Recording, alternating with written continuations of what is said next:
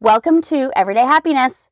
I'm your host, Katie Jefcoat. And as we close out this podcast, we invite you to join our Happy Mail, our email community, where we'll continue to get happiness and content like kindness delivered straight to your inbox. We think it's the happiest email in your inbox. And you can join us over at katiejefcoat.com. Today, I share one of my biggest takeaways from writing 668 daily happiness podcasts. It's the definition of happiness and where we can get the biggest impact for our effort to boost our own happiness. So many of us think that we'll be happy when we work hard and achieve success, but the fact is that will never work. Our brains are designed to move the goalpost to the next thing. If fulfilled happiness is on the other side of achievement, we've already lost because we will never get there.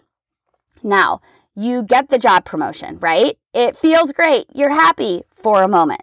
But soon, your job promotion is just your job. That fancy new car, that new car smell has worn off, and it's just your car. Scientists call this the hedonic treadmill, always trying to achieve the very next best thing. Most scientists agree that happiness is really a two pronged definition. The first prong is the happiness emotions, and the second prong is satisfaction and purpose. You need both prongs to be fulfilled to achieve that well rounded happiness. So, emotions such as joy, contentment, love, other positive feelings like peace, gratitude, satisfaction, pleasure, inspiration, hope, curiosity, and love, they fall into this first prong. And in her 2007 book, The How of Happiness, Sonja Lyubomirsky describes happiness as the experience of joy, contentment, or positive well being combined with a sense that one's life is good, meaningful, and worthwhile. These emotions stem from the positive experiences we have in life. So the second prong, it has two parts purpose and satisfaction.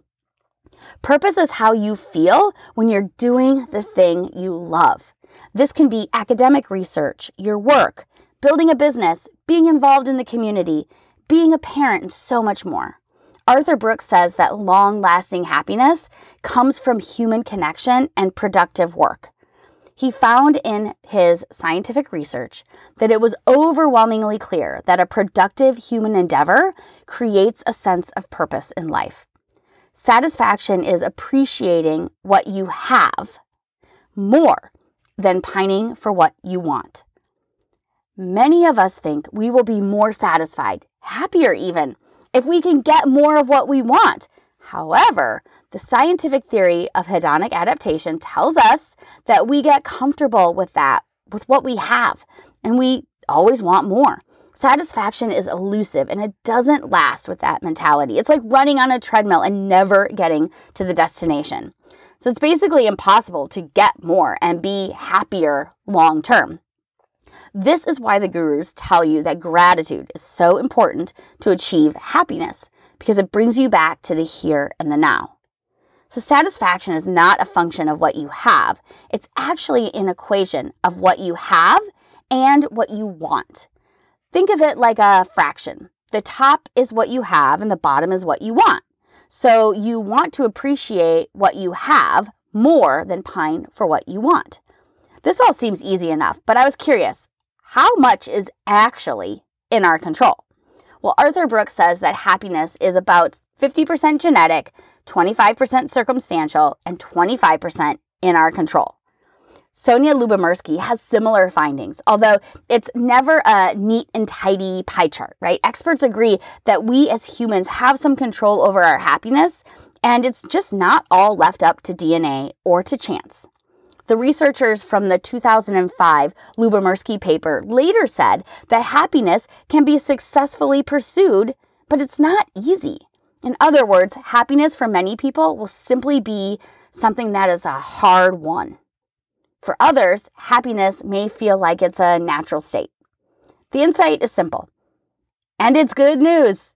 This means that happiness is deeper than our emotions and we have some control over our happiness.